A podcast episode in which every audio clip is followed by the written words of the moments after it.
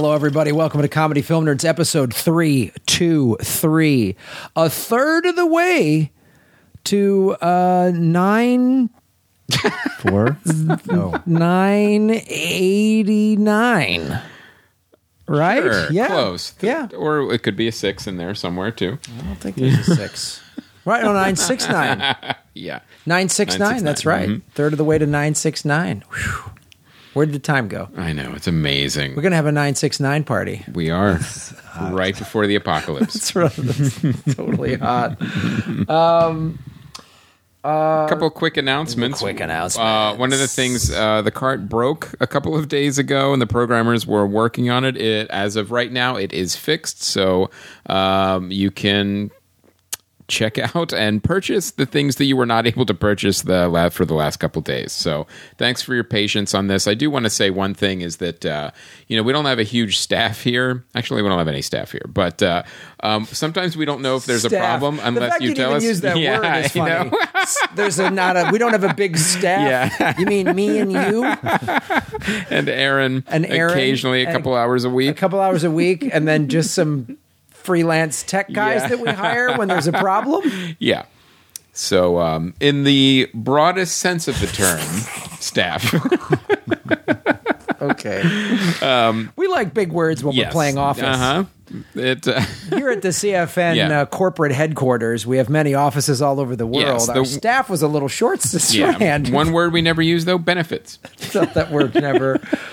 Uh, so we want to appreciate you guys like letting us know like if you can't order if there's a problem because that's a lot of times the only way we find out when PayPal does something. That's how you're part of the something. staff. Yeah, exactly. Then you know you're uh, you're an employee when you do that. So we appreciate it. An unpaid, benefitless employee. Uh, you're a beta tester. Yeah, sure. we like fancy words. So, uh, so thanks, and uh, it is fixed now. We appreciate the help and the patience.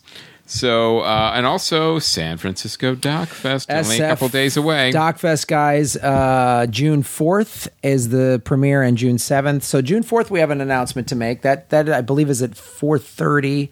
Um, you can buy single event tickets. You don't have to buy a Mm-hmm. whole festival pass if you don't want to. If you want to, it's cool. It's a really awesome festival.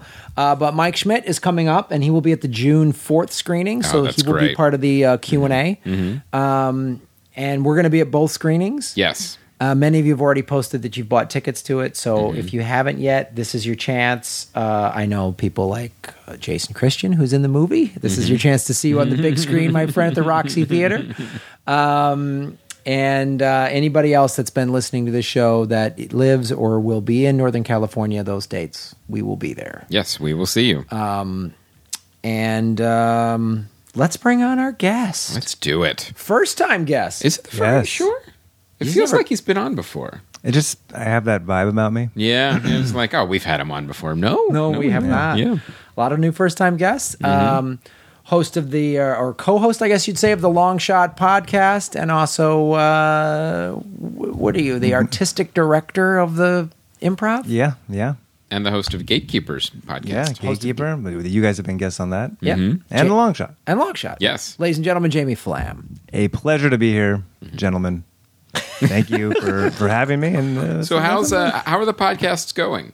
Like uh, how's Gatekeeper and how's just Long Shot? new, right? Yeah. Gatekeeper. I think we just launched our 14th or 15th episode. I say we. Well, I have a producer, but it's Yeah. it's me interviewing people like you guys that are uh, decision makers in the comedy world. I would say very well. Hey, who Yeah. else Great. have you had on the show? What other kind of conversations have you had? I guess I Todd Glass, um, my boss Aaron, who books the entire chain Right. of improvs, uh, Adam Eget, who books the Comedy Store. By the way, calling us decision makers is like saying staff. Give yourself more Head, the two big decision makers at Comedy Film Nerds At uh, Podfest, at Podfest. Yes. We are decision makers at LA Podcast. you decided to have me here. Yeah, we Yes. did. I, I think you're regretting it already, but Yeah, well, that's we, that's part of your, your podcast is bad decisions. That Yeah. yep, yep. No, but what like um so the Todd Glass one that must have been cool. What was what did sort of Todd talk about in terms of That of was less gatekeepery, more about uh, a, a venue, a, a comedy venue, and you know something he's talked about for years and years. That he's so passionate about the experience Right. of the comedians and the Yes. audience, and it's something that I am absolutely passionate about as well. And he's been a mentor to me in a lot of ways um, in my five years at the Improv. So we just talked about that, and you know, some of the struggles and victories, you know, that I've had at the Improv in the last few years to make it that place everything it should be, and It's really come a long way. It's There's been a real evolution. It's been amazing. it, it's so great to see t- in terms of like like when you took over and what you and Rita started doing in terms of changing the types of shows that we were having just in the main room mm-hmm. and the kind of comics you were bringing there and like we all all of us who've been in this business long enough know I, I get the economics. You got a 240 seat showroom. You got to fill those seats. You got you got to sell you got to sell tickets. You got to Yeah. make money. But what's the coolest way to do that? And uh, it's really cool. And then the lab, like tomorrow night, doing Variety Palooza, 10 p.m. at the lab. People don't realize too to get a comedy club vibe, you don't have to book shows. You have to curate the room. Yes. Right. It's really Yeah. what you do, and uh, and that's really what gets you your biggest return audience. That's it's, the, and it's tough to do uh, because especially the Hollywood Improv, which is like the industry's hub, and it's like it's, it's based on politics. And really? something in LA. That's weird. and so I mean, even to this day, like you know, like um, I, there's certain nights that I'll hang my hat on, and like you know, from front to end, I, I love every comic that goes up, and some nights that are just you know, it's an industry favor for better or worse, and you know, it, it's it's been a struggle because I want every night to be curated to a T, but um, I've become somewhat zen about the fact that you know I have bosses and they have you know mandates and you know essentially I book a club that has you know 25 other clubs around the country and so the politics that I'm playing to is you know for that agent at this agency or this manager who has a client that's in all of our road rooms and they got a young client that they also want to get up and I have to put them up to make them happy about that other client and all this all that kind of Right. craziness mm-hmm. Yeah, but that's you know what though. I, I think it's it's yes, those things are specific to show business and to the Hollywood Improv, but that's sort of that's just. I mean, if you ran a restaurant, you know what I mean. You'd have to play those games in terms of well, this guy who distributes my food, he does the other. You know what I mean? Like Yeah, you- it's you- life. yeah, there, there's there's there, that's just part of it because I mean we have to. I mean that goes into like we can kind of identify obviously because we program it's not nearly to the extent i mean you're doing fucking four shows a night or whatever which is insane but we do one 40 show event once a year. But it is and that almost kills us. and that almost kills oh us. yeah.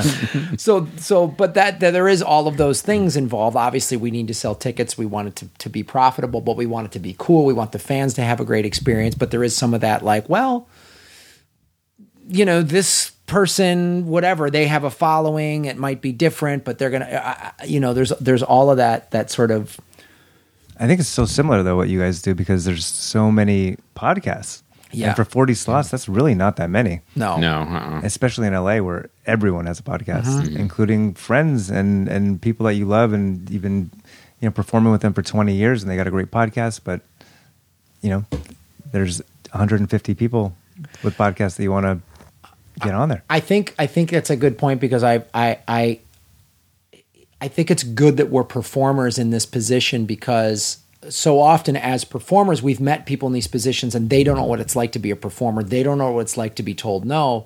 So I've had com- I've had so many like you say comics I've known for 10, 15, 20 years go, "Hey man, I want my podcast in the festival." And I say, "Look, I've been on both sides of this. I've had comedy club owners tell me, "Graham, you didn't sell enough tickets. I can't have you back." I know what that's like. I don't mm-hmm. have a major sitcom. I don't have a half a million Twitter followers. So I- I know what it's like and I have to tell them, "Look, man, I think you're great, but you had 12 people in a 150 seat room in a festival that has a really big budget. It's an expensive show to it's a run. high overhead. It's a high overhead, and part of the reason it's a high overhead is we at each year we want it to be better than the last, and we want people. Fl- people are mm. spending a lot of fucking money to come to Podfest. Yeah. They're flying in from out of town. Right. I mean, you, an airplane ticket and and to do an airplane ticket and stay at our hotel, let's say you're talking about fifteen hundred bucks. Right. And, and one of the things we're, we're cognizant of is also that uh, even though you may have a small audience, but it's a cool show, we have spaces for those, but they're limited. You know, we have a small room; we can only fit so many small shows, and the rest we have to try to fill. You know, more seats with bigger shows. So, you know, even if you do have a small show, it doesn't mean you'll never be in the festival. It just means there's a limited amount of places we can put you. there's big shows we've had that like they have a big following, but their following is so different demographically than the rest of the people that come to Podfest. And we've ha- we you know we've done some of the in the past we put some of those shows in, and they don't sell mm-hmm. because their fans went well I don't know Jimmy Pardo or Jackie Kashian or any of these other people, so I'm not going to spend a hundred and some dollars to just see this show. I'll just see them for twenty bucks when they do a single event later. Right. And that's the thing we got to figure out because it's like, fuck. got to program in blocks It's too. it- yeah, you got to program in blocks. You got to like whose audience overlaps, and then the scheduling of it. Like, well, I don't want these two podcasts that have very similar fan bases to go up against each other. Mm-hmm. So sometimes we've sort of gotten, I think, better at that in Yeah, terms of think so. learning. Um, like, well, this thing that has more of a, it's a gaming. Let's put this gaming podcast against a straight stand-up podcast. So how did that? Like, let's talk about that just a little bit. Um, Before we get into X Men, before we get into X Men, um, is what have you learned now in these five years of running this? I mean, you talked a little bit about it, the sort of Zen approach, but especially like with regard to let's say the lab. Since since I've been fortunate to do this is my third Variety Palooza. I've done two Pop Divas in that room and really dig it. What have you learned in terms of that and and how you've had to negotiate that or navigate that? The rather? lab is a little bit. I mean, that's more so my baby as far as nurturing it and having um, you know a clean runway to do what I want. And you know, God knows there's politics creeping as well. But um, I mean, it's only six months it, since it opened, and um, it's you know by and large most nights are packed and. I think, uh, and it's a lot less pressure. You know, it's it's Right. You know, fifty-five seats. If you get twenty-five people in there, it feels amazing. Right. Let alone 55 and there's people standing and it feels like a packed, amazing room. But just for me, I in, in LA, just to create an experience you can't get anywhere else. You know, to me, the best nights are you know variety shows where you're seeing uh, people you wouldn't normally see. I love you when I mean, even in the main room now too. Like when you can see Dane Cook followed by Derek Hughes, this amazing uh, magician, um, or Scott Neary, like uh, Scott Neary's great. Yeah, who's Well, done you- Variety Palooza. Well, that's the other thing too that I love about the lab is you and I have conversations about booking that my show specifically, and you've turned me on to people like Scott Near. I didn't know about him or the Brothers Mm-hmm. Brothers.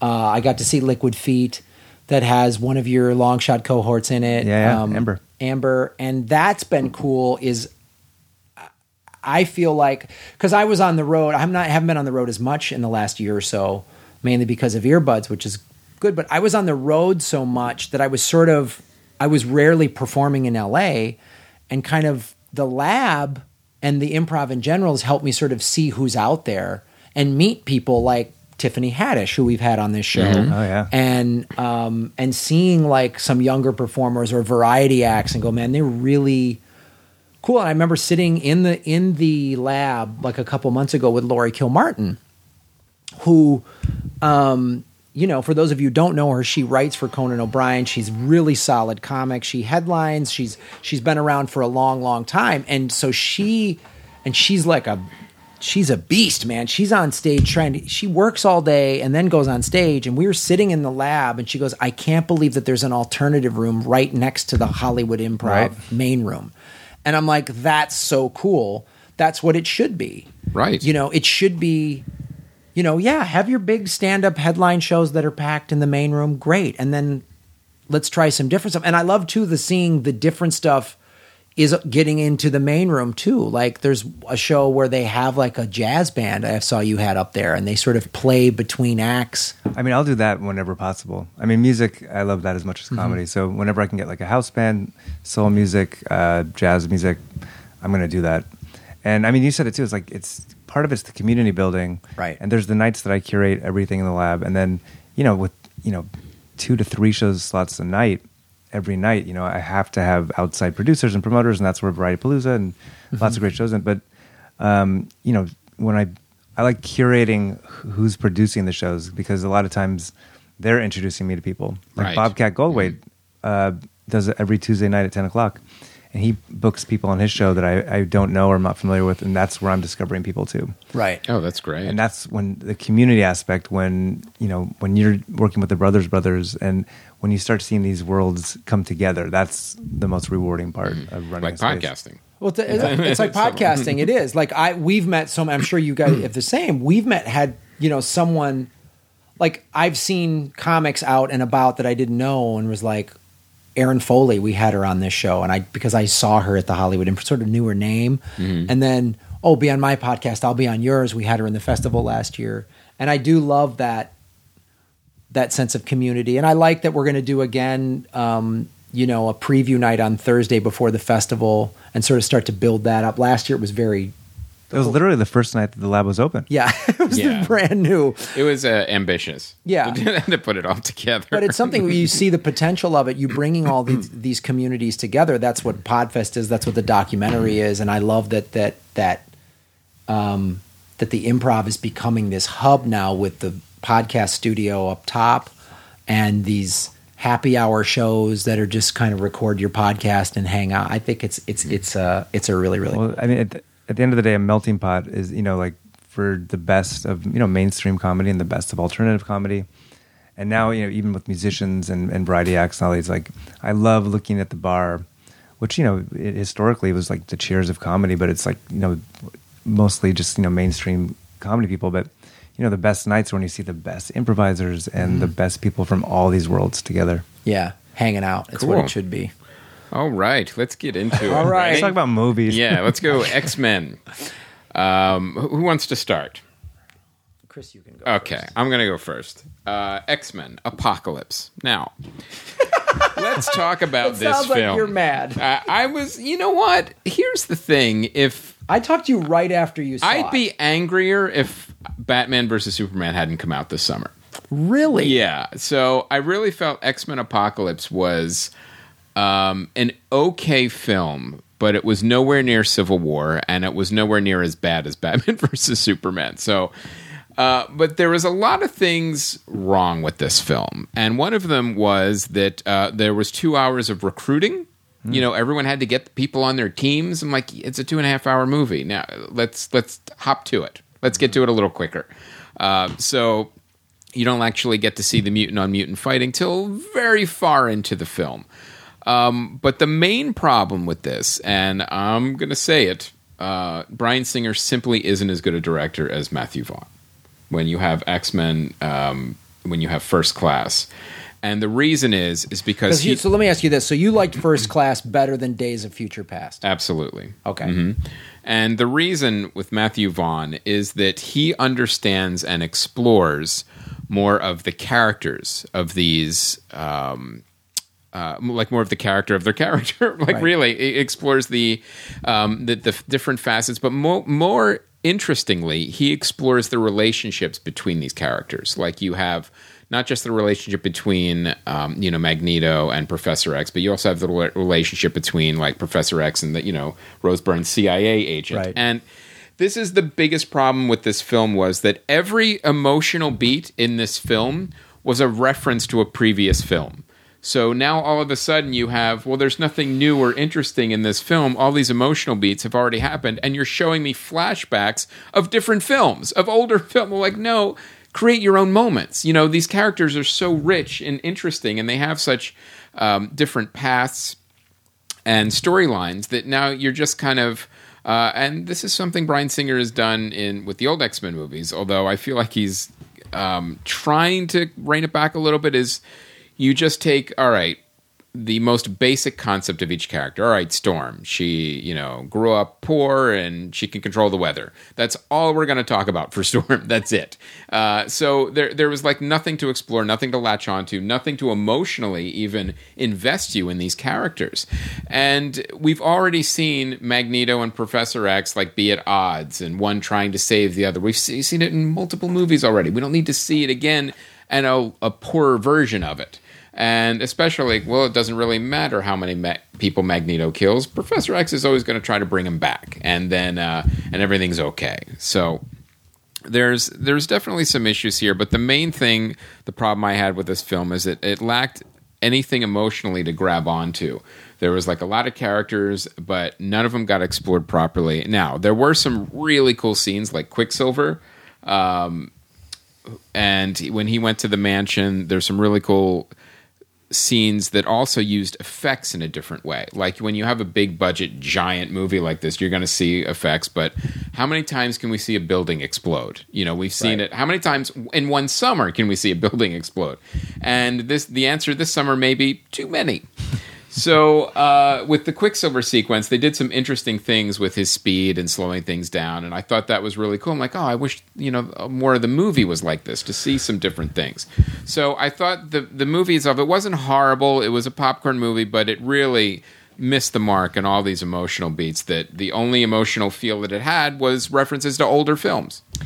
Yeah, I felt like to me, the trailer made it seem like it was going to be really bad. Yes, I thought it was going to be like a Riddick movie or something like that. Well, it was all explosions. just like, just dumb like Yeah. the, the the the the bad guy in this i thought it was just he was just going to be some one-dimensional bad guy that just sort of "Brr, i'm Right. the bad guy i want to Yeah. blow everything up the Uh, first mutant who's you know as, thinks himself a god. right um but I I was actually surprised by it and it, it is it is decent and i think it's sort of some of the overall why I like the X Men movies, but I'm never as involved with them as I am. So with with like the other the Avengers and the Marvel movies and Right. Mm-hmm. the Iron Man stuff like that because they those movies I think go into more of what you're talking about the character. Like in going to Civil War, we saw Tony Stark's ego like crush him. Like um, like become such a, a problem and, and and he didn't know what to do with it because his ego was the thing that made him so successful. So he won't give up the fact and there's that scene we talked about with scarlett johansson. She's like god damn it can you not just for a second? Um and that's the that's the thing that's sort of why these x-men movies are decent. Like you say they're popcorn they're not awful. No, but but it wasn't a disaster by any means. it's- it was fun but it's you're not as I You're not as invested, I don't remember as much from these films. right? And and I was so invested in X Men First Class. I was I was watching that movie thinking I can't wait to see what's going to happen. I know all these characters, I know their storylines, but I can't wait to see what's going to happen next in this film. It was so inventive, and just that that one scene with uh, Magneto and Kevin Bacon, where you know you have these villains talking to each other. Usually it's you know the hero and the villain, and they have the speeches at the end. But to see villains talk to each other, and one of them, Magneto goes. I agree with everything you just said, but you killed my mother.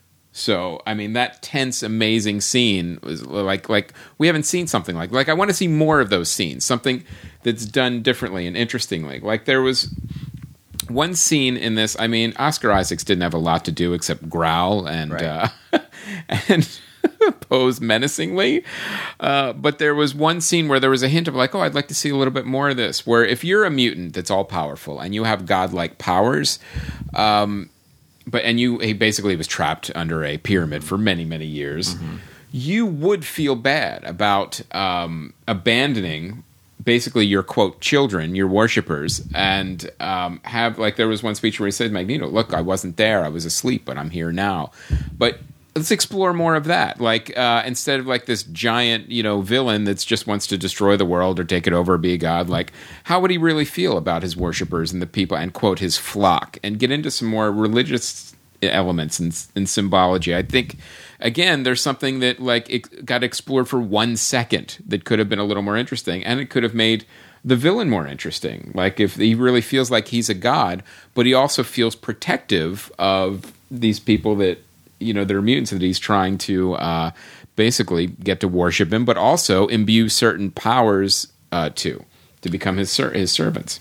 Yeah, I mean, so Jamie, have you? I know you haven't seen this, but have you seen any of the other X Men films? Like, do you? No, not, none of them. I am No not X-Men qualified movies. to be here. Uh, I, I don't think I ever will see an X Men movie. I'm glad that I didn't see it. I almost saw it last night in preparation for this podcast. Well, you would have been lost because it's like I'm like every every every reference to another movie. We're like, oh, that looks interesting. Right. I'd rather see that movie. That's Yeah, it, it to me like it.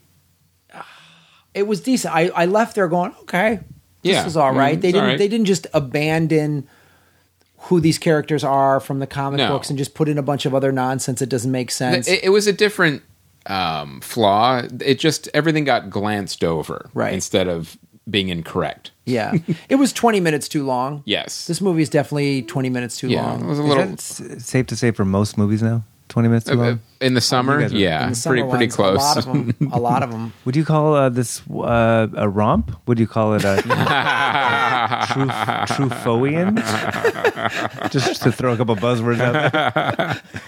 Yeah, it's a romp. It's Mm-hmm. an X Men romp. No, I mean it's it's a sort of, and also it it really, it had a hard it had a hard time following. I mean, Civil War came out three weeks ago, yes, and that movie I've seen twice. this movie had a hard would have had a hard time following um, like Deadpool, who is Right. also a mutant. Right. Now I will say this one thing about Olivia Munn. Uh, Boy, they it- barely used her. Oh, it- have. She had three lines. It was uh, it was so entertaining to watch her. Basically, they said, "All right, now just pose in this cosplay Right. outfit," and I feel kind of bad for her Yeah. because um, she looked so good in that costume. Like a lot of times, superhero costumes are very difficult to translate onto uh, uh, for men and women in, into uh, onto screen, and um, she was perfect in that costume. And I think from now on, anyone she dates or marries, she's going to have to hear, "Do you still have the Psylocke costume?"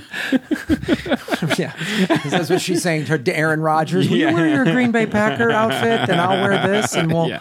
But then she's on a full billboard in L.A. yeah. What did and, she have? Two lines, maybe two. And it's like she just stood there the whole time, and I Mm-hmm. was like, finally, kind of the end, they used her a little bit. I was like, I mean, just at least let me know why she carries an actual sword when she can make energy swords. At least explain that. well. the other thing too, I felt like Fair.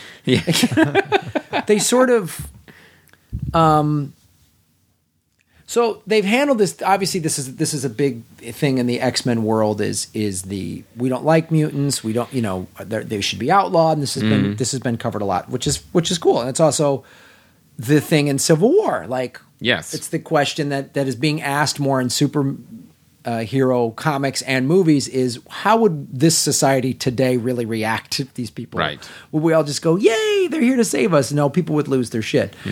And so that's cool. And so Oscar Isaac, uh, who's the the bad guy, you know, Johnny Apocalypse in this one, um, is like has this fuck them, fuck these humans. Let's let's show them who's boss, which is an interesting take.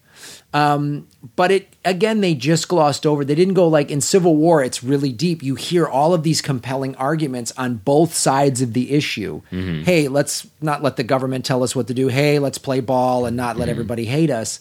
And you know, depending on who on what speech, I probably could have been swayed either way in that film. Where this one, I was sort of just like, all right. I mean, let's you know, let's get to another. All right, get now uh, recruit everyone you need. Now let's get to the fight at the fight end. Mm-hmm. it out. Let's fight it out. Um, all right. So it was um, it, like like like we said. Look, it, it's kind of right in the middle. It's Mm-hmm. it wasn't horrible. It wasn't great, but it was there's believe me, there's far worse X Men movies you could watch. How many X Men movies are there at this point? Oh man, that's a lot. There's probably Well, it's technically, I mean, there's probably six, but then you could really count like the Wolverine ones because they're X Men movies. Some of them even have X Men in the title, like X Men quote Origins, Mm-hmm. and then you know Deadpool's an X Men movie. yeah. I don't know if I'd put. I wouldn't. I would count the Wolverines. I don't know if I would count Deadpool because Deadpool feels like. They went to the Xavier's. They went to the school. I know. I know. I, you're right. and about- Colossus is in one of the uh, X Men movies. You're right. So And don't forget the TV show Extra. That, I got to be in there somewhere, right? So I don't know. Working It- with what when- I got, you- guys. Yeah, I mean, when you say it's such a large world, it's when you say X Men and mutants, it's like it's a ton of characters. Well, let's go into this now. Since since you said yes, it's a fun popcorn movie, and I agree. So, Jamie, you saw Nice Guys. Now we talked about it on last Yes. week's episode. But what was your opinion of that? I didn't like it, I didn't love it. There there was fun parts. I Right. felt like uh, I slept for, a, I think, a 25 minute chunk that was probably integral to the plot. The exact amount that movies are too long. Yeah. that's yeah, what you slept yeah, for. exactly. So it kind I- of worked that's itself out. usually where I sleep. it just it definitely kept going. One of the thoughts I had was, um, you know, they, they went to these weird places comedically that I wasn't expecting. But I was like, this is tr- kind of trying to be comedy. Like, why don't they have two, you know, comedians in these in these two main roles? Like, what would that look like if this was an actual comedy? Um, there are too many handsome and pretty people. Sometimes I, I get sucked out when it's just like I don't. You saw it, right? yeah. The guy that comes and he's like the doctor and he's gonna shoot them and he's like he's too pretty. Right. that makes sense. And I'm like, that's just pretty Hollywood people being pretty. Also, the comedy stores in it, and I'm an improv guy. Well, Can't see a rival club in a movie. That's that's uh, that's interesting. That's a great point. That that That's what Mitzi Shore was saying after Man in the Moon came out. right? Well, that's the uh, I, that's a good point because I sort of had a similar thing in terms of, but I hadn't thought of that too. But I, the it felt a little too glitzy movie versus an interesting film. That that's an excellent point, man. I hadn't thought of that. Which what it would look like if it had two comics. What what comics would you cast in that film? I was thinking about that. I, I don't know. I think I'm looking at them right now. Graham and Chris, Or the nice, the nice guys? guys. So is Chris the muscle, the enforcer? Yeah. He's the guy that punches people. Did he throw a phone? I think so. Yeah.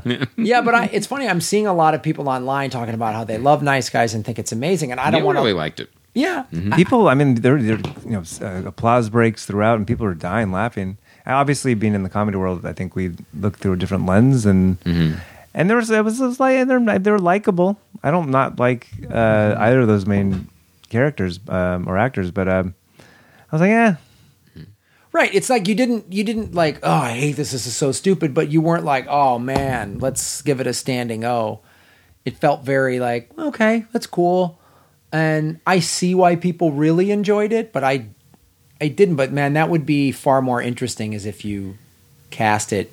What I like seeing is because the the fear, and I'm sure someone listening right now might be going, "Oh, but if you cast two comics in it, it might get almost too wacky or too zany." That's the problem that I think is made by directors and studio heads when they hire comedians is they think, "Oh, we got to have these comics be way wacky over the top."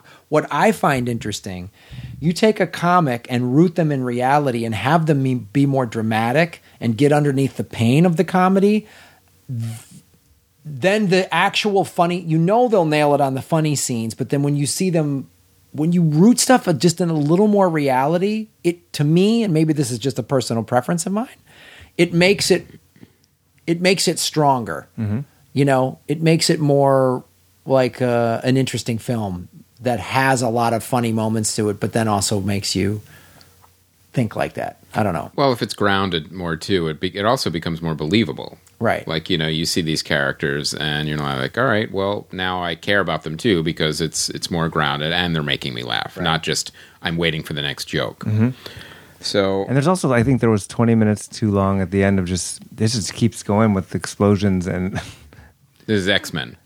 this is Yeah. um the mashup yeah Yeah, the mash of the X Men nice guys. Yeah. No, it's true. That movie also then like what are you trying I think that was part of its problem is like is are you an action movie? Are you a comedy? Are you a detective film? Like what what is this what is this movie? And I think it tried to do a little too much of too many of those things versus just pick one. You know. It kind of is an old school. Uh, I mean, like you think of uh, Lethal Weapon and uh, Big Trouble in Little China. I I guess there was like you know a comedic element to a good action movie. Yeah. So I guess it it succeeded in that way. Yeah, it did. It was good. We liked it. All right. it's going to be in the lab. um, and you also saw uh, a documentary, uh, Sugar Coated. Oh yeah, What was that guys. like? As it turns out, sugar's not so good for us. What? Yeah, it was a Canadian documentary about uh, how bad sugar is and how it's like linked to heart disease and all the bad things that are happening in the world and Even like war. Arguably, Yeah. you know. um, so I saw that. I, I would recommend it that it, everyone should look at their diet and uh, What was the biggest like revelation that you saw? Like we all know, you know, cut down your sugar and stuff, but what what did it do or what did it show that people may not know about sugar?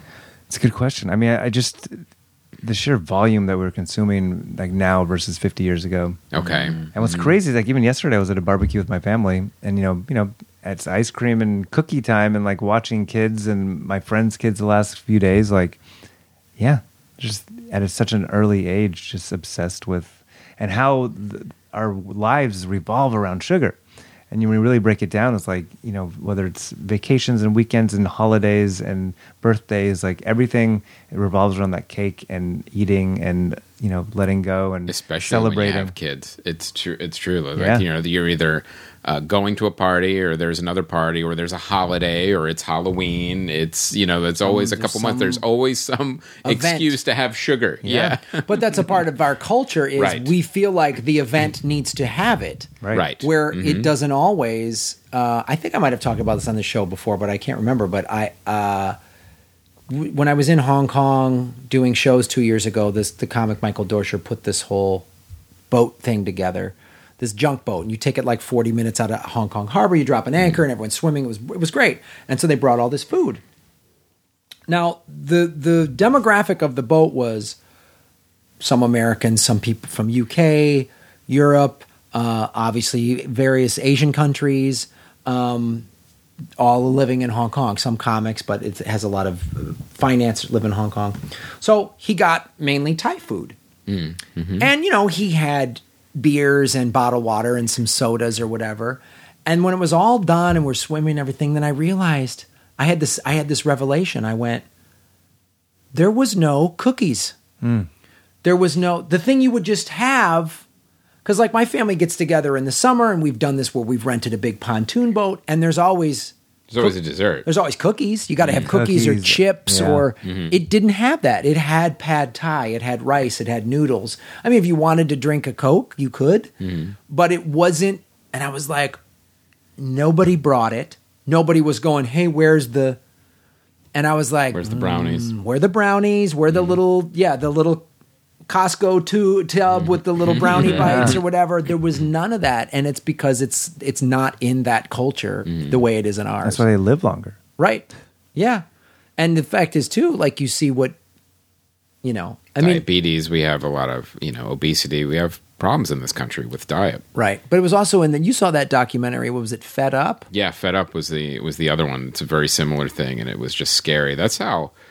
Because how they've lobbied, right? Did they talk about this Right. in Sugar Coated? How the sugar companies have sort of lobbied? Oh, that was like a big part of it was, um, you know, the research and how much they've, you know, uh, the like PR campaigns, Mm. and how people won awards for these PR campaigns that to suppress any sort of knowledge of what's happening and like yeah the like the nutrition information it's like you know the sugar it's just a but it doesn't there's no daily requirement what percentage it is because that's conveniently left off the label um, yeah I, I think the the biggest one for me there was that the labeling of sugar and how the, the suppression of how much is actually um, in there and but also how it's in everything even things that you don't realize that Mm-hmm. like it's all in processed foods. yeah, yeah, like how much how much is in everything. Like you really even things like you're saying like cream cheese and these other like like you know every once in a while like you know we'll buy some peanuts for the office for our staff. And uh, and sometimes there's sugar in the peanuts. I'm like, why is there in peanuts, Yeah. in dry roasted Yeah. peanuts, have sugar in them. Yeah. It's like you have to get raw, unsalted peanuts to not have any bullshit in them. So um, so yeah, so it's another um, documentary about food to get you angry. Yeah. and uh, so it's called uh, uh, Sugar Coated. Now, d- was there any perspective of like since it was, you know, made in Canada? Was it like kind of like a uh, um, This is how dumb like America like is. like a view of like oh, there's Americans. This is why they're so fat and overweight, and whereas Canada, we have socialized medicine. Everything's great here. No, I think they were calling themselves out. Oh, really? yeah. Oh, good. Yeah, Because they have a prevalent. It's, it's yeah. yeah. It's Mm-hmm. a, their their um, you know health insurance rates are insane, just like us. Like they're saying, it's like you know billions and billions and billions, and it's rising every year. It's crazy. Right. Mm-hmm. The other interesting thing was like just the whole like you know low fat craze of the '80s. That's all like PR, you know, because of um, in reaction to the sugar thing. Like they created that. Like you know, it's all about fat. That's what creates all these diseases. Like Right. How all these things that Wow. we see on labels and, and, and low calorie and low fat. That's like in reaction to that. Like to drive people away. It's not the sugar that's the problem. It's the fat. And like how these big things just like they're you know come from uh, PR campaigns for these huge corporations. Oh God. Corporations, as it turns out, they can be a lot of trouble. Yeah, yeah. It's like they do whatever they want. It's Wow, a documentary that said that? That's Yeah. that's, that's groundbreaking. Are you Good glad luck getting distribution. Yeah. Jamie came on and just changed the way we look at film. After 323. Now, I saw um, the Angry Birds movie with the family, and Wow. I have to say, uh, this animated film was so bad that I'm surprised it didn't have the word Madagascar in front of it. oh wow. Um, it was so bad, and it was it was one of those movies too. It's like, well, it just just make it okay. It doesn't have to be hard. It doesn't have to be great. It's you know, it's a movie based on an app. No one is expecting it to be a Pixar movie. Uh, but make it passable, and it was not. No. It was it was not a passable animated film at all.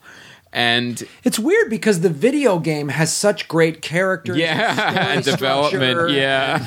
arcs. Now I'm wondering too, like, is this the first movie based on an app? Like, it's not the first, obviously, video game movie, but it's the, like, is this one where literally it's like basing on a movie on like Solitaire, where literally it's there's nothing Solitaire there. Yeah. app? yeah, like there's a Solitaire movie, like that Tetris. kind of yeah, like uh huh. Um, so I'm wondering too if this is like the first one. I'm sure it won't be the last, but uh, it, it it did so many things wrong, and I'm thinking this is the kind of movie too. And sure enough, I checked IMDb where all the writers and directors have one credit, and it's the Angry Birds movie.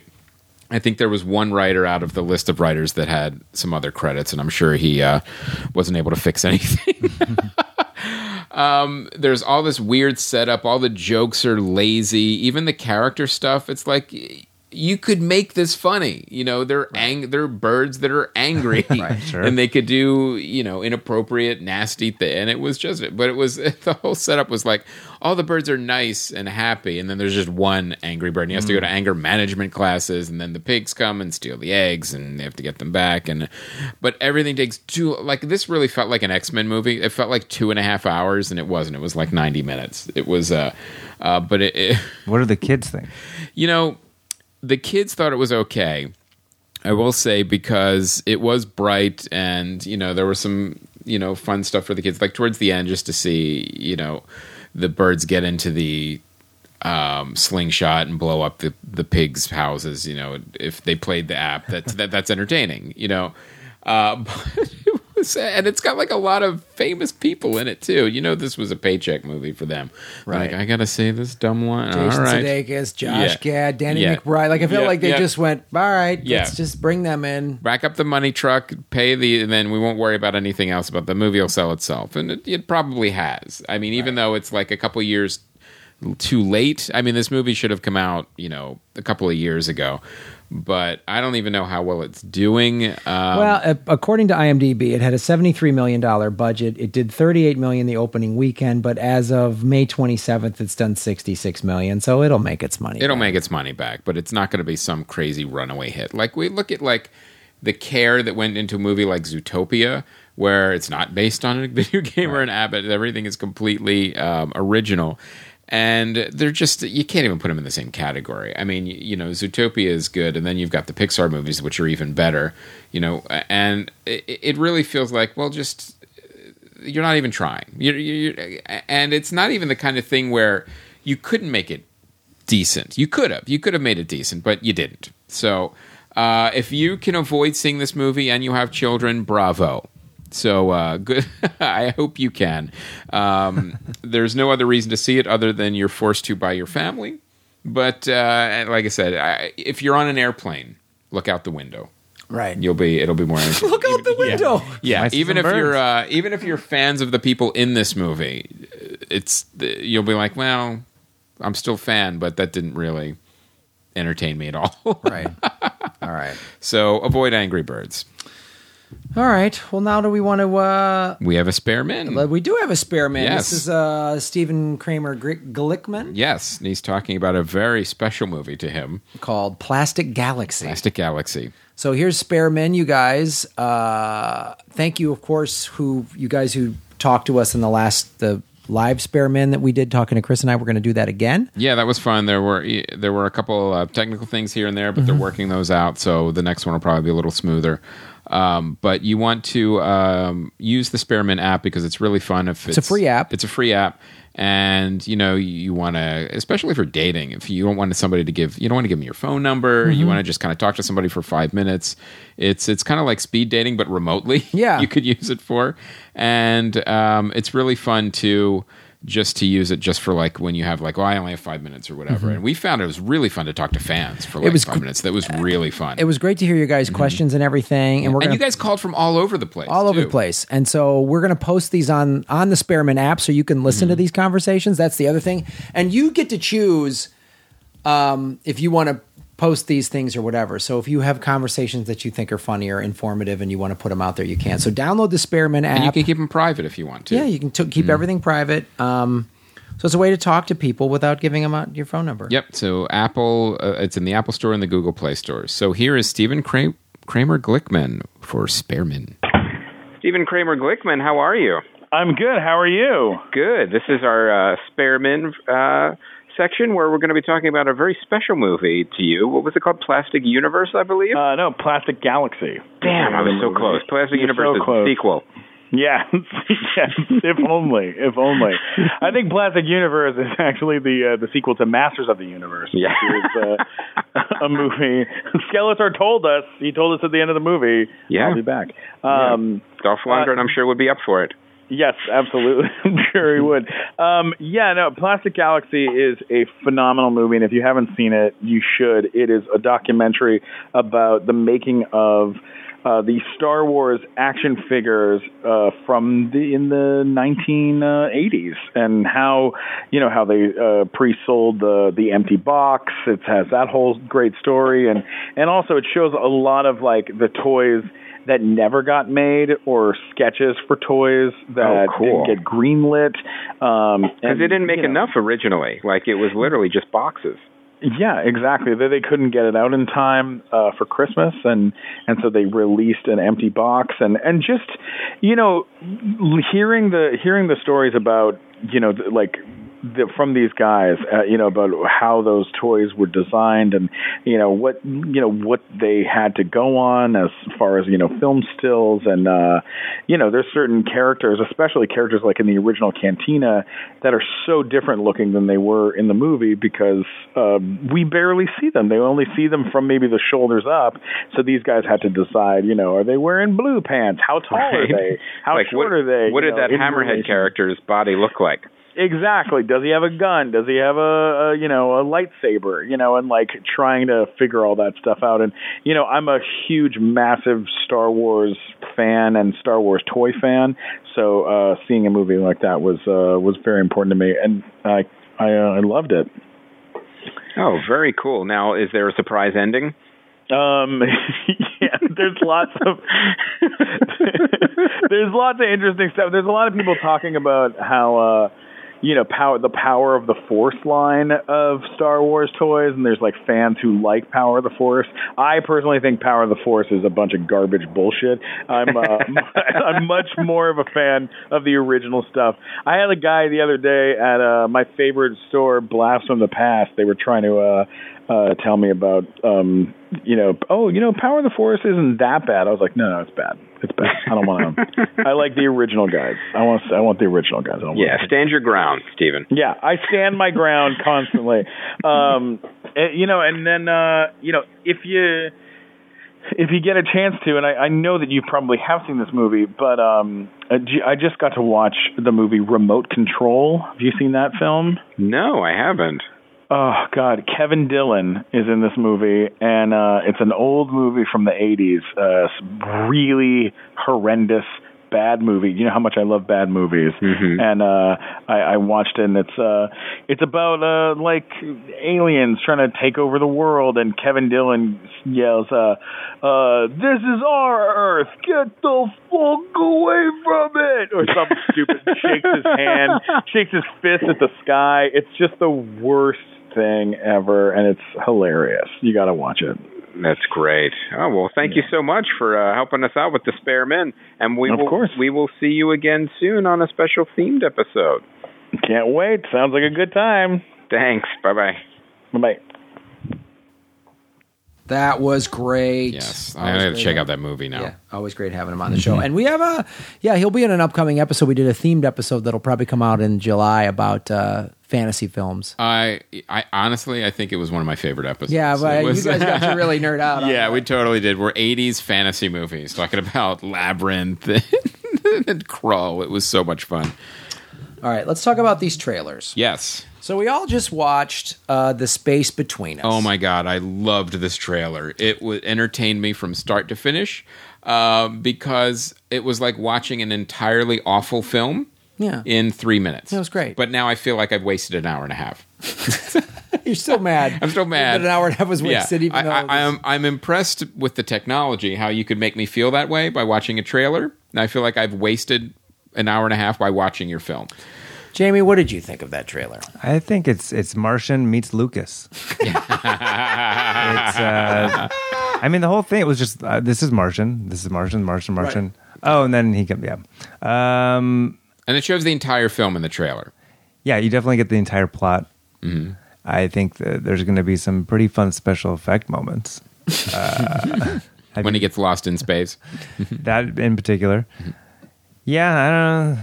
I know you watched the trailer exactly. That's the reaction. Yeah, It was the space between us. So uh, a kid gets born on Mars, and then he's raised on Mars. Then he comes back to Earth and just doesn't know anything because he's never been there. And then the thing that he should be concentrating on, clearly, and what the movie will concentrate on, is his dating. yeah. And, he met a uh, girl. and I'm She's- watching the trailer, thinking like, "Well, there's going to be a complication. Like uh, if he's lived on Mars, there's going to be a problem with the gravity." Sure enough, a couple seconds later, oh, this, his body can't handle the gravity here. Also, he's not familiar with horses. No, he's is not familiar with horses. because you know it, he's still been given a full education. I'm sure Yes. they have a Wikipedia and Yeah. the internet. obviously he's raised. Okay, so the you'll see this when you guys watch the trailer. It's online, obviously. So Gary Oldman is some crazy scientist, some sort of. Uh, Elon Musk type Yes. guy that's like, I've got the technology. This we're gonna live on Mars for real, you know. Yeah. Um, so suit up, you blokes, or whatever. And he says, get up in a rocket ship and build a, a proper pub on Mars, or whatever he says. So that's intriguing. Um, oh wow, this is cool. Living on Mars again, like you say, it's oh Martian, and the kid's born, and he's like, I've been raised by scientists, and you're like, well, that's interesting. But then it's just the teen, uh, you know, how do we find love? Yeah. Then he comes home and he's like, "Well, that's the only one he knows." He's like, he goes to the you know this this girl. Thank you for teaching me how to be a, a human. Yeah. Or living Yeah. on Earth. Thank you for teaching me Yeah, about it's like, Earth. Where are you from? Mars. And It's like no, just because. Uh, what was my favorite line? Is just because it sounds crazy doesn't mean it's not true. yeah, it's just, just boring, though. Yeah, yeah. Well, um, good luck with that film.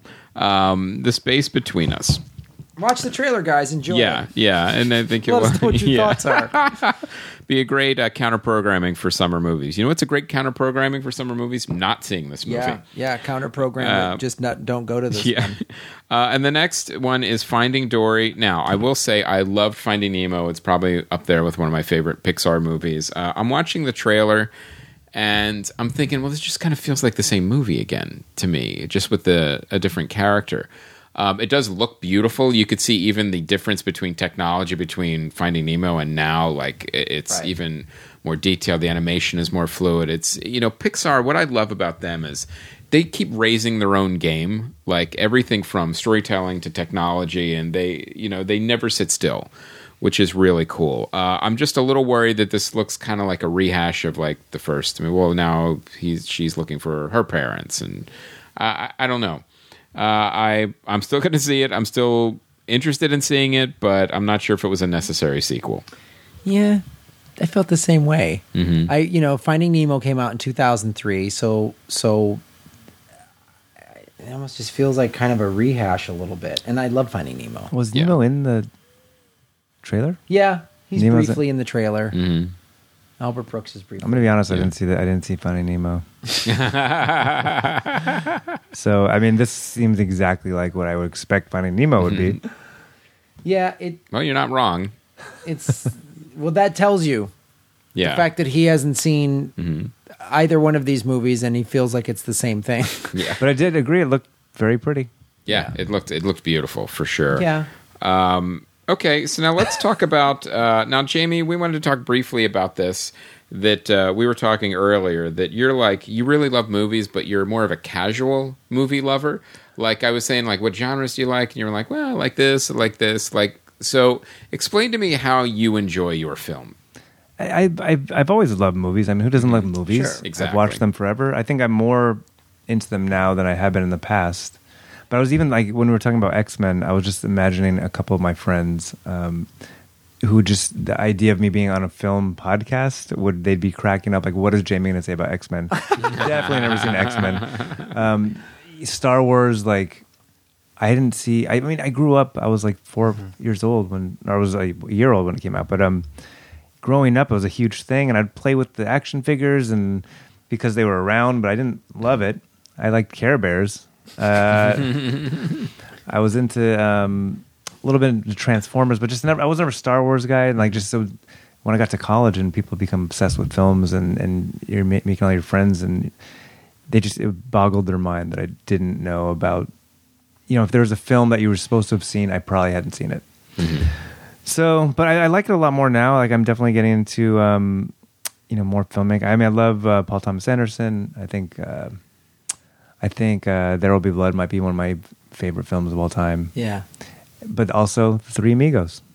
I don't, I don't know if there's anyone else in the world that the Three Amigos and There Will Be Blood are all time faves.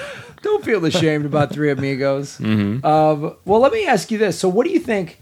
Because it's funny you say that because that I was thinking the same thing. Like, wow, About Three Amigos. it's amazing. why why are they, why are they not making do more of this?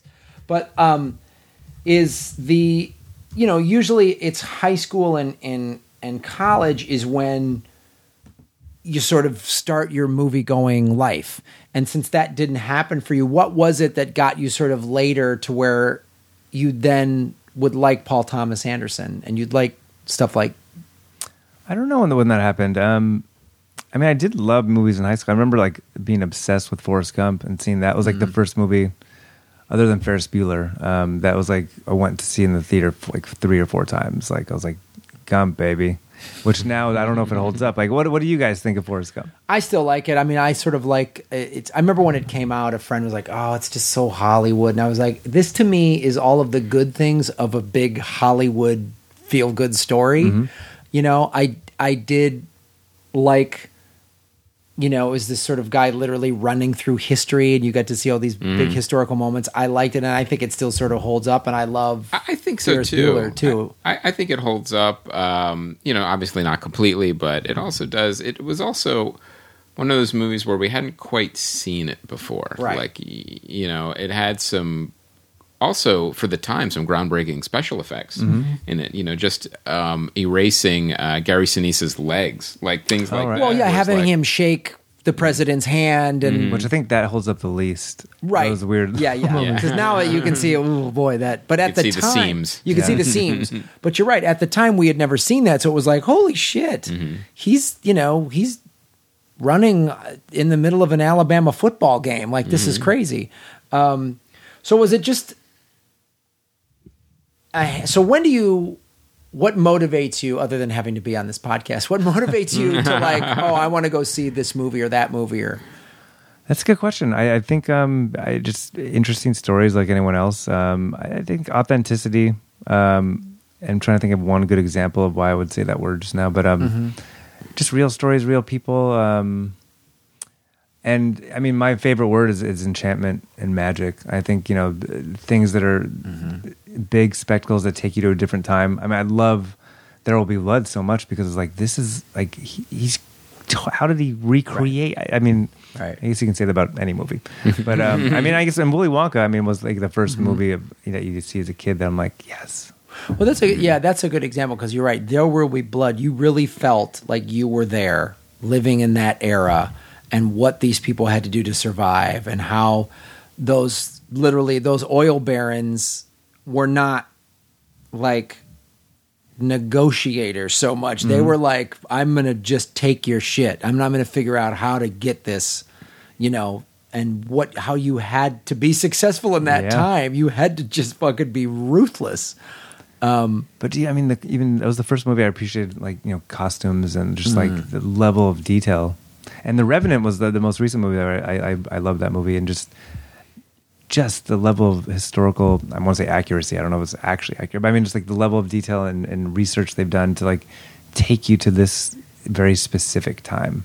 Well, yeah, that movie, The and Revenant. location. Oh yeah. Yeah, yeah. too. Like if you did all the costuming and uh, you know put it, used a lot of graphics, but then shot on the soundstage, Right. It would have ruined it. Mm-hmm. It- you would nobody would have cared. So, but the fact that you did everything is amazing. Yeah, it's all those aspects. It's like Mm-hmm. you say, you could have gone on location, could have done the opposite, gone on really good location and just sort of had cliche costuming. right. Mhm. Oh, this is what those guys from that era looked like Mm. based on Hollywood's view of it, and you it would have stood out. It wouldn't have been cool. Versus, and then what he did again, going back to um, Forrest Gump, there was some technological stuff that that uh, the director of The Revenant did in terms of where he put the cameras, and you know, cameras are so light and small now. Like I said, for that film, I felt like you know they had A time machine. the time machine. Yeah. Mm-hmm. They went back and put GoPros on a bunch of crazy trappers. Like that was another thing that brought you into that world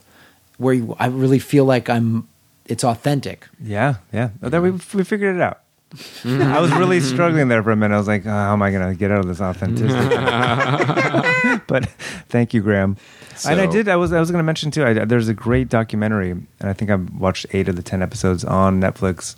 I think it's called The History of Film, but it's the fir- It's not coming from a Hollywood perspective, and they certainly get into Hollywood, of course, but it it's uh, comes from. Uh, let's survey the world's film history from you know um, you know the beginning of film. Right. And so it takes you through from the perspective of what's happening in you know in Asia in you know the 1930s and mm-hmm. 40s like and it really gives that perspective always coming back to Hollywood and almost an indictment of Hollywood in a lot of ways. And but you know but then also celebrating it when it needs to be celebrated. And hmm. so I recommend that because then I watching that last year um, definitely just I think anyone needs to see that to appreciate really uh, what filmmaking is and what it has the capacity to be. Yeah, All right. yeah, that's true. We're so skewed by the Hollywood Machine machine that we don't realize that there's a whole planet of people telling that are all- making movies. yeah, and making amazing movies and stories that we might not ever see. Mm. It's the thing I do love when I travel, especially the times I've been into Asia and, and like fans have taken me or whatever. I've seen movies from or and that you know we're going to probably see next week in San Francisco. Oh, definitely. because it's a doc festival, so they've got a lot of international films, Mm-hmm. and docs are always sort of covering some weird aspect of human life or some subculture or Yep. whatever. So what you could do is you could watch a documentary that makes you angry, then come to ours and you know Start laughing. laugh. Yeah. Yeah. um, so now on DVD and Blu-ray, Gods of Egypt. Yeah, speaking of that Hollywood problem we were just talking about, There's a there's a fair amount of them here. Uh, Race. Now you saw this. I saw this. This is the um, the Jesse Owens story. Uh, Jesse Owens has a very compelling and interesting story. This movie that I saw it, and it very fell into this sort of historical drama cliches. Mm-hmm. You know, like there's this guy and the, the, the, who doesn't want him, and you know, like it's it's just sort of. But there is some interesting stuff in there. Um, this young guy playing Jesse Owens does a decent job, but it, I, I'm like, oh, I see why they didn't try to make this an Oscar movie. This movie didn't get snubbed; it just wasn't that great. But it's okay. it's a it's a it's a DVD. It's watch on a plane film. uh, Triple Nine. Oh, I kept. I heard. I heard this. We had someone on the show that Yeah, was interesting. like, yeah, I heard several good. people say this movie was interesting, but I just sort of slipped through the cracks, which means I hope it's Maybe it'll find a life on DVD and Yeah. on demand. on demand. I'd I'd watch this on a plane. and uh, Pride and Prejudice and Zombies. I think we had a guest in here, and I think the com- the it made me laugh. The complaint was not enough zombies, so too much Pride and Prejudice. Yeah, enough of the gowns So- and the bullshit. Let's get the Now, zombies in there. I did want to mention this. I, I rented like two old Woody Allen movies. I was curious to see how they would hold up, and also um, with all of the accusations and everything that's going on with Woody Allen, it, it's absolutely fascinating to see these older films with Manhattan and Hannah and her sisters. How it, it was almost like, uh, like I don't, I don't know, like, like it wasn't really telegraphing it, but it was kind of like leaving hints of like his behavior. Uh, like in Manhattan, you know, he's dating a 17 year old. And, you know, Uh, it's it's it's black and white, and it, it's and then in Hannah and her sisters, he's a TV producer, and they're talking about getting a sketch on the air about child molestation. So you're you're looking at these weird things like with these weird contemporary glasses and like his old work. I'm like, oh my god! Like it's it's almost like there were signposts with you know with what he would end up. It's supposed to because I watched. Manhattan on Netflix in the last six months. Having never seen it, but him dating the seventeen-year-old that was just supposed to be so outlandish, or was it just a time in the eighties where that was okay? when it came 70s? out, yeah, it was. It wasn't something that was like, you know, so like. I, I guess it was something that was like, well, this is kind of like a fantasy type movie, and this wouldn't really, ha- or whatever. Like, you wouldn't actually see, you didn't expect to see Woody Allen with an actual seventeen-year-old, you know, outside of the film. Uh, but um, not exactly what happened. So it, it's the thing about Hannah and her sisters is there was actually a little trivia here. Uh, four of her um, Mia Farrow's children appear in the film, including Soon Yi. Uh, Michael Caine plays Farrow's husband. He actually introduced Woody Allen and Mi- Mia Farrow in real life, and it's Lewis Black's film debut. Um, but the thing I found interesting about watching this is it makes you very uncomfortable watching this, knowing what Woody Allen then did and with the you know I, we won't get into like the accusations and what's going on with the you know the the kids because it's it's sad and it's tragic and um, the thing about him with Woody Allen films too is these are good films. These are really good films. You look at a movie like Hannah and Her Sisters and the way they're crafted, they were such anti Hollywood films. Like, there's literally very little stakes. It's always it's a relationship is the biggest thing that's ever at stake in these in these films, and they're character pieces, and they're they're like well, like you know, I don't want to see all the big budget Hollywood stuff, and you would always go to a Woody Allen film to get you know real life character drama, and um, it doesn't change the fact that these are well crafted movies, but it makes from very uncomfortable viewing, knowing what we know now about um, his future relationships. so it- all it's of his weird. kids coming out. I mean, yeah, it's like, yeah, it's, it's really weird and hard to watch, and it's also the way the fact that it parallels what's going on in real life that is many years ago.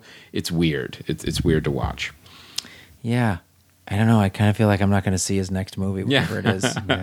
Well, you know, he's still making them. You know, I I, I haven't seen one. I think uh, I'm trying to think the last one I saw. Um, Blue Jasmine was probably the last Woody Allen movie I saw, which again I really liked. So, Yeah, yeah.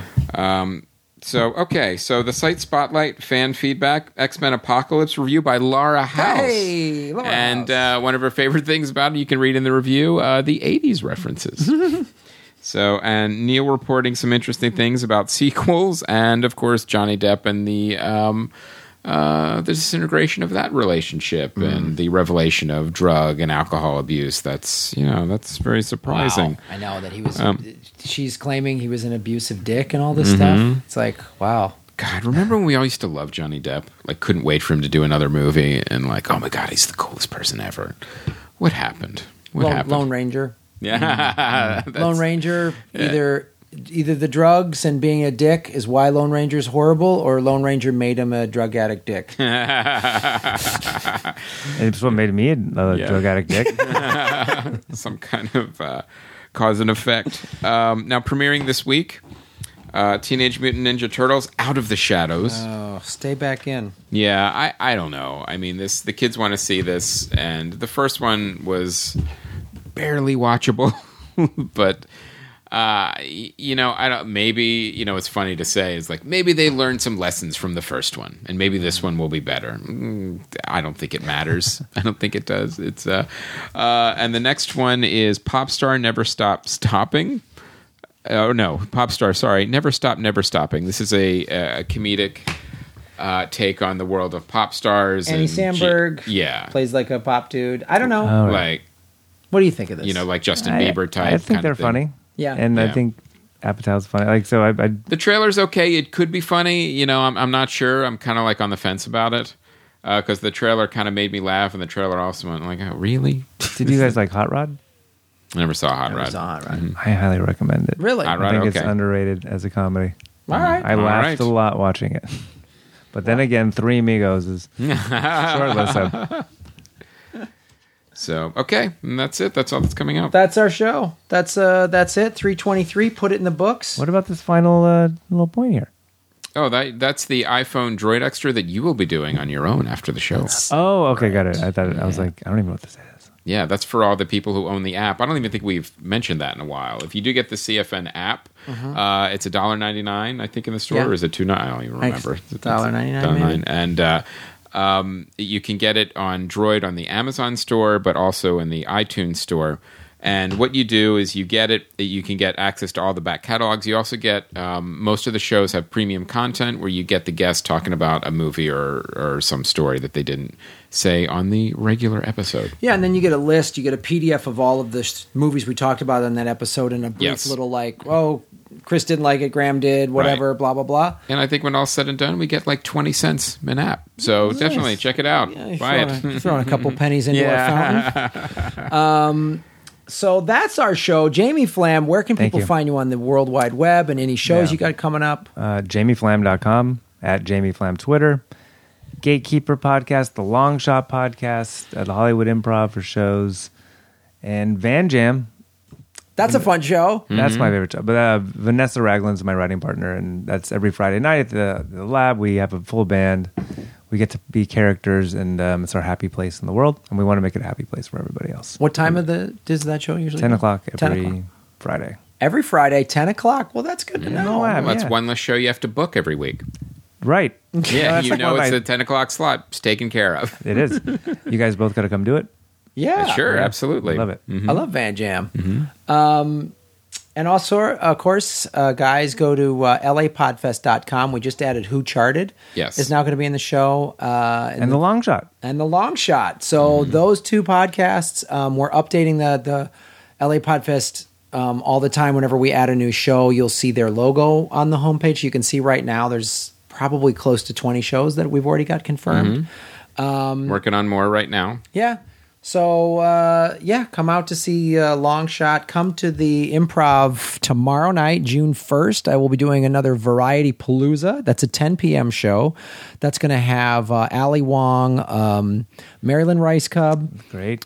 Uh, Paul Goebel is going to be doing his King of TV, where he answers TV trivia questions and then Oh, sings. that's always fun. He hasn't done this in a long time. So Going I- to sing theme songs? He's going to sing TV theme songs, which is amazing. Paul's a great singer. He's like a lounge act. Um, I believe we've got. Did we get brothers? Br- They confirmed yet? We don't know. I don't know. All right. I don't remember. But also Steve Gillespie, who um, is a comic that I've known for a long. He's open for me. He was just on Conan. Jamie, that's a guy for you to check out. He's a he's a Yeah. good young comic. Um, and then maybe one or two other acts. So come by the lab uh, tomorrow night, and then of course. Um, San Francisco Documentary Festival, June 4th and 7th. Come see Earbuds. Yes. Fully finished, color corrected, sound mix, beautiful version on the big screen. Congrats, It'll- guys. It'll be, thank you. It'll be the biggest screen we've ever seen it on. Yes, very true. Um, so that is really cool at the Roxy Theater in San Francisco. And then, of course, you know, follow us on all the social medias at Comedy Film Nerds, uh, Instagram, Twitter, uh, Facebook. Like us. We talk about this every episode, but those those are great little free ways to support the show. We know we tell you guys spend twenty bucks a year with us, and that keeps us afloat. Uh, if everyone who listened to the show did that, we would actually have a staff and an office. so we appreciate those of you who do and those of you who haven't. If you got the money to kick in, Yeah, that's great. But if you don't, like Graham's saying, there's plenty of other ways to um, to contribute. You know, a good review on iTunes, social media, all that stuff helps. Look, Yeah. you know, we, we get emails. Hey, I wish I could give more. I don't, you know, I'm in a tough financial spot right now. Those free things really help. Yeah, they really do. So all the Twitter followers, Instagram followers, likes, those numbers mean something now. They Right. really they're very valuable. So and iTunes helps your ranking based on how many positive reviews you get in addition to the download. yeah, and even if you know you're never on Twitter, you just follow us, and then you never look at the feed. That's fine. Totally. We just need the big numbers. Yeah. and you know if you if you are act, if you are active on social media and you post to your followers on your social media hey listen to this podcast it's Right. really cool mm-hmm. we appreciate that so always to help the show out. Yes, and you guys did that with the Kickstarter too, and I really appreciate it. You guys that. have been so fucking yeah. awesome. So, uh, all right, that is our program, CFN episode three two three. Lock it down and be on the lookout for an X Men spoiler up. Oh, X Men mm, mm-hmm. spoiler coming ep. up. Coming up. Uh, thank you once again to our guest Jamie Flam. Uh, my name is Graham Elwood, and I'm Chris Mancini. You know, it's always remember Han shot first. Because he didn't have a staff. he had an intern yeah. shoot for him.